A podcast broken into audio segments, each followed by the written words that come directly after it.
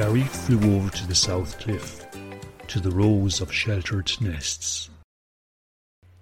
A big, creamy headed gannet squinted out at him as he approached the nest that he wished to visit. Ah, young Gary, said Gertrude's father. I didn't recognise you there for a moment. You're looking very fit, young sir. Your training is obviously paying off. Oh, thank you, sir. Uh, but, but can I speak to Gertrude, please? Gertrude, you have a visitor, shouted her father into the nest just before he hopped out. Would like to stay and chat, but some of us have to work, he said before he pointed his bill to the sky. See you later, young Gary. He then took flight and headed off towards the lighthouse. Gertrude appeared shortly after. Hey, Gary, what's up? She said as she too hopped out of her nest.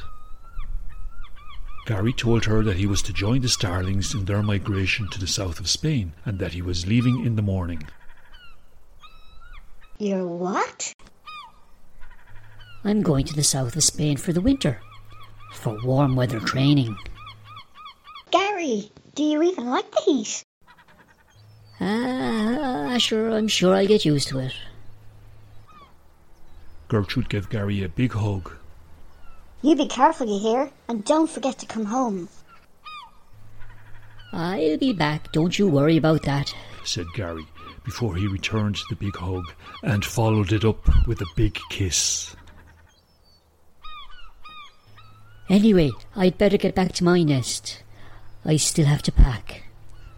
Oh, say goodbye to Gerhardt for me when you see him. I don't think he's back from his holidays yet. Uh, and keep up the training with my dad. Remember, we dive to survive. I will, Gary. Have a safe journey, said Gertrude tearfully as she watched Gary take flight and head back to his own nest. Gary was up at the crack of dawn the next day, as were his parents. His mum prepared a special breakfast for him, her very latest culinary creation. His dad handed him a brand new copybook. This is the log you are to record your travels in, he said. I want to read it when you get back home, and it had better be full of fascinating and exciting tales. Don't worry, Dad. It will be. I promise you that, said Gary. So have you packed everything you need? I have, Dad, I have. Okay, here, you'll need these also, continued his dad as he handed three pencils to Gary. They should see you sorted for all your writing. Gary neatly placed the copybook and pencils in the waterproof bag that he carried under his left wing. The three of them then sat down to eat their breakfast together. Nothing was said as they chomped their way through the delicious sprat a la seaweed avec loads of crispy marigold petals, toot marinated in mucus. Just as they finished eating, Gary's mum began to sob. Gary rushed over and hugged her tightly, and he started to sob too. I'll be back before you know it, Mum and think of all the stories I'll have to tell. His mum looked at her son and smiled through her tears. yes, I'm looking forward to all those tall tales already. Gary's dad battled hard to keep back his own tears as he hugged his son. You'd better get going, son. You know, I don't think the starlings will wait for you.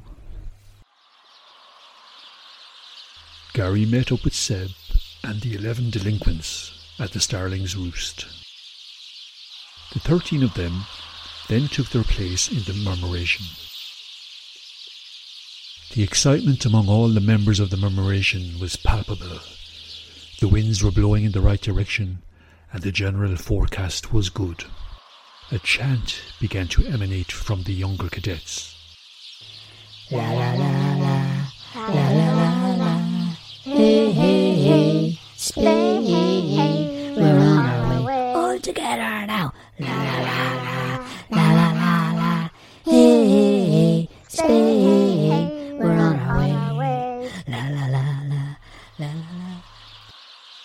What's that chant? said Gary as he placed his goggles over his eyes and adjusted the strap so that they fitted comfortably around his head. It's the chorus of a song that the humans you sing way back in the day, said Sergeant Starling. It's a catchy tune, isn't it? It is indeed, Sarge, said Gary. He began to hum along as the chant took hold among all the starlings. Then, at around midday, an order was passed down the line. As usual, Colonel Starling put his own stamp on matters. I say, cadets, start your engines, he shouted. Sergeant Starling smirked and started to gently flap his wings. Any second now, lads and lassies, any second. Suddenly, a swooshing sound filled the air as a thousand pairs of wings flapped furiously, and the starlings took flight from the roost in a rolling, rustling takeoff. Once the starlings reached the required altitude, they circled the Four Cliffs colony and the surrounding countryside twice. This gave them the opportunity to wave goodbye to their neighbours and friends. Bye, Mum. Bye, Dad. Bye, Gertrude. shouted Gary. But his grating calls got lost amongst the screeches and the cries of the starlings. At the end of the second pass, the murmuration swooped down to just a few metres above the water and headed off in a southerly direction. Soon the starlings were out over the open sea, and the coastline of the Four Cliffs had disappeared out of view. Many hours later, the starlings were still flying just above the ocean waves as a northerly wind propelled them southwards. The cloud wisps that they encountered soon after they set out from the Four Cliffs gradually disappeared, and visibility became better the further into the journey they went. Gary held his position in the middle of the low flying murmuration when he heard a familiar voice on his port side. It was Colonel Starling. The colonel had to shout to make himself heard over the whooshing of the thousand pairs of flapping wings and the swirling wind. I say, how are you getting on there, young Gary?